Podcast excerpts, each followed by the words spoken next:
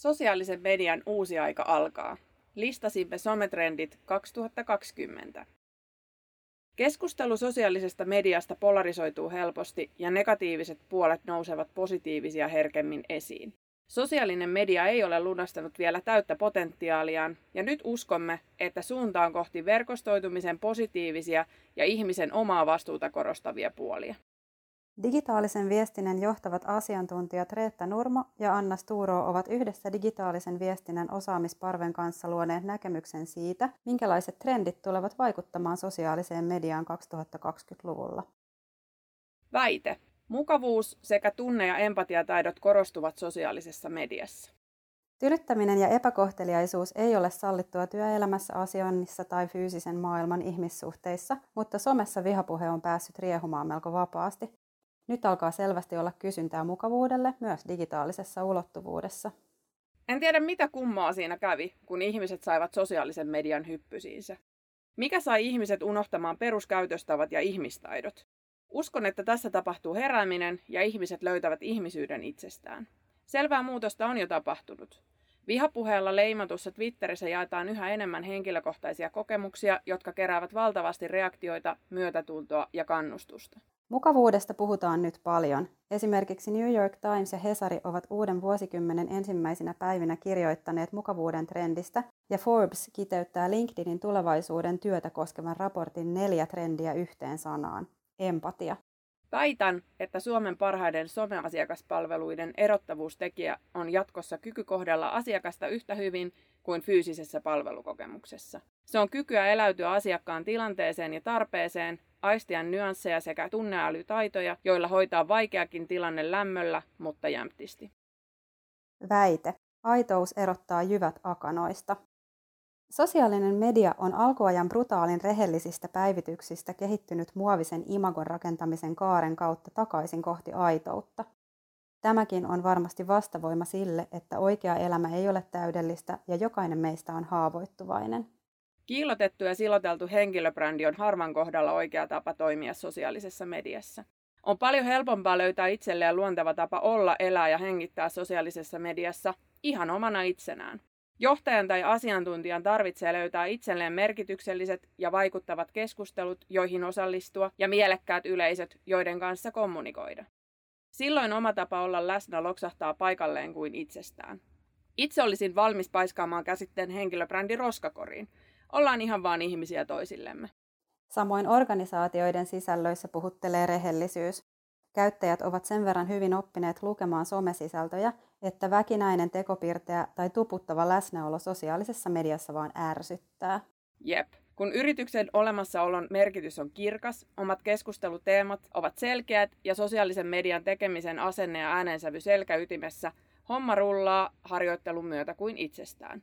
Avoimuus, vuorovaikutus ja läpinäkyvyys ovat myös ehkäiseviä tekijöitä sosiaalisen median kriiseille. Väite. Omien rajojen asettaminen ja turvalliset tilat tulevat aiempaa tärkeämmiksi. Viime vuosina on selkeästi ollut nähtävissä, että sosiaalisen median keskustelut siirtyvät enemmän ja enemmän suljetuille areenoille, kuten WhatsAppiin, Instagramin yksityisviesteihin, Facebook-ryhmiin tai Messengeriin. Ihan samalla tavoin kuin fyysisessä maailmassa, myös digitaalisessa ympäristössä ihmiset hakeutuvat ympäristöihin, joissa he tuntevat olonsa turvalliseksi. Ihmiset tulevat tietoisemmiksi keinoista, joilla omasta sosiaalisen median kokemuksesta voi rakentaa itselle sopivaksi suodatetun. Hiljentäminen, estäminen ja seuraamisen lopettaminen ovat turvakeinoja, joilla sitä tehdään. Sosiaalisen median alustat tuovat deepfake- ja cheapfake-sisällön erottamiseen työkaluja ja toivon myös tiukempia linjauksia, joilla rajataan ja estetään kurasisällön näyttämistä. Väite. Niin yksityisten kuin organisaatioidenkin täytyy tuntea toimintaympäristöt ja niiden lainalaisuudet. Sosiaalisen median kanavat ovat toisistaan erilaisia ympäristöjä. Jokaisen sisällöntuottajan tulee ymmärtää, ettei samaa sisältöä kannata suoltaa joka kanavaan, ainakaan samassa paketissa. Karrikoiden. LinkedInissä ollaan joka päivä vähän erilaisessa seminaarissa, joissa on välillä hyvä meininki ja huippupuhuja, välillä taas keskinkertaista liivalaavaa. Twitterissä ollaan välillä itämaisessa basaarissa, välillä Hyde Parkin Speakers Cornerilla, välillä afterworkeilla. Lienee selvää, että erilaisissa ympäristöissä asiansa pitää tuoda esiin eri tavoin. Äänensävy saattaa painottua eri lailla ja sisältö pitää paketoida kanavaan sopivasti, mieluiten natiivisti juuri siihen kanavaan tuotettuna. Sosiaalisen median kanavissa pärjääminen vaatii oikeasti aikamoista pelisilmää. Kanavatkin muuttuvat ajan mittaan ja se mikä toimi viime vuonna ei välttämättä pelitä enää ollenkaan huomenna. LinkedIn on tosi hyvä esimerkki siitä, miten keskustelu modernista työelämästä korostaa nykyisin pehmeitä ja ihmisläheisiä arvoja verrattuna aiempaan omien tiukkaa asiaa sisältävien näkemysten jakamiseen.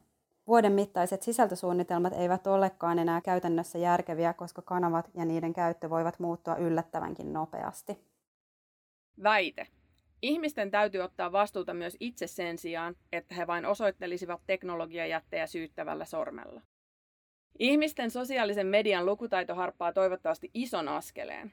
Ihmisten tulee ottaa itse vastuu jakamastaan ja tuottamastaan sisällöstä. Olen kyllästynyt lukemaan, kuinka vaikka rokotusvastainen Facebook-ryhmä on syyllinen tuhkarokkotartuntoihin. Kyllä syyllisiä ovat ihmiset, jotka ovat tehneet huonoja päätöksiä. Ja on jännä lukea tutkimuksia, joiden mukaan suomalaiset luottavat mediaan, mutta eivät sosiaaliseen mediaan. Tämä siitäkin huolimatta, että sosiaalinen media on jo monelle pääasiallinen uutisten lähde. Eihän sosiaalinen media itsessään ole epäluotettava, mutta se ei tietenkään lähteenä ole samalla tavoin kuratoitu kuin Hesari tai Maikkari. Lähteiden luotettavuuden ja ajantasaisuuden arviointi tuntuu ikävä kyllä edelleen olevan monelle vaikeaa. Toki toivon, että myös teknologiayritykset jatkavat toimintansa kehittämistä siten, että manipuloitu, valheellinen tai trollattu sisältö ei pääse leviämään. Todella positiivista oli esimerkiksi nähdä Twitterin ja Instagramin yhteistyö THLn kanssa. Koronaviruksesta tietoa etsivälle tuodaan tarjolle ensimmäiseksi THLn tuottamaa informaatiota. Ja medialukutaidon pitäisi olla pakollinen oppiaine, ei vain koululaisille, vaan erityisesti aikuisille, jotka eivät välttämättä ole niin tottuneita digitaalisen maailman outouksiin. Väite. Sosiaalisen median sukupolvikokemukset eriytyvät. Meillä aikuisilla on helposti oman käytön ja ajatusmaailman pohjalta tietty käsitys siitä, miten nuoremmat käyttävät somea. Se, mitä nuoret ajattelevat somesta, menee paljon pidemmälle kuin se, mitä kanavia he käyttävät tai eivät käytä. Nyt aikuisuuteen astuville sosiaalinen media on aina ollut. Se ei ole mikään irrallinen todellisuus, vaan joukko vapaasti käytössä olevia viestintäkanavia muiden viestintäkanavien joukossa. Niistä valitaan mieluisat ja epämieluisat jätetään käyttämättä. Pääasiallinen syy käyttöön on yhteydenpito rakkaisiin ja läheisiin, ei somejulkikseksi pyrkiminen. Osa nuorista tuottaa sisältöä, osa ei mitään. Osa jää kannanottona kokonaan näiden julkisten kanavien ulkopuolelle. Keskeistä on ymmärtää, että nuoret massana eivät ole koko ajan sosiaalisessa mediassa ja tuota sinne solkenaan sisältöä. Sen sijaan suurin osa ihmisistä, joita valmennan, kokee sosiaalisen median edelleen joksikin oman työn ja oman elämän päälle tulevaksi. Joksikin ylimääräiseksi, irrotettavaksi osaksi niin sanotusta oikeasta elämästä. Mitä se ei tietenkään ole. Se on vain tapa viestiä, joka on tullut jäädäkseen.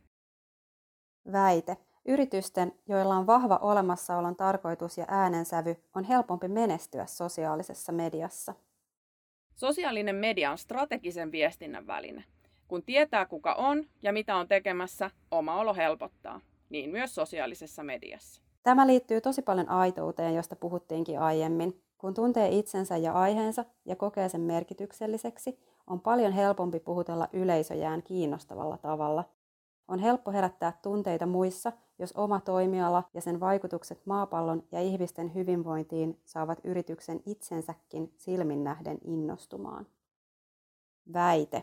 Digitaalisissa kanavissa on tarve uudenlaisen asiakaspalvelun ja asiakaskokemuksen luomiselle. Lähivuosina näemme digitaalisen asiakaspalvelun seuraavan kehitysvaiheen. Käydäänkö chat-keskustelut videomuodossa vai yhä parempien tekoälyratkaisujen kanssa?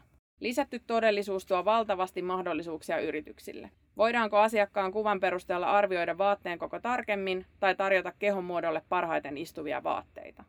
Mitkä tahot onnistuvat hyödyntämään vaikkapa instant filtreitä ensimmäisenä kaupallisesti menestyksekkäästi? Jaksan aina hämmästyä siitä, miten vähän teknologian mahdollisuuksia hyödynnetään arjessa, kun niin monen asian voisi saada fiksulla tavalla automatisoitua. Tällöin sosiaalisen median kanssa työskentelevien resursseja voisi vapauttaa kehittämiseen ja sisällön parantamiseen, joka taas puolestaan voisi tehostaa somesta saatavia kaupallisia ja brändillisiä tuloksia. Sosiaalinen media ei edelleenkään monessa yrityksessä ole asia, johon halutaan investoida suuria summia rahaa. Tämä on jännä juttu huomioiden, miten suuri merkitys sosiaalisella medialla on vaikkapa brändimielikuvaan, asiakastyytyväisyyteen ja sitoutumiseen sekä tietysti ihan kovilla numeroilla laskettaviin kaupallisiin mittareihin, kuten myyntiin tai verkkosivuliikenteeseen.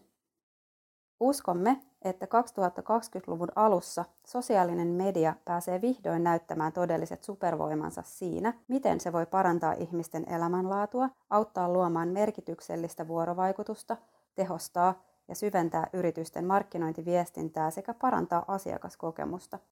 Uskomme ihanaan digitaaliseen tulevaisuuteen.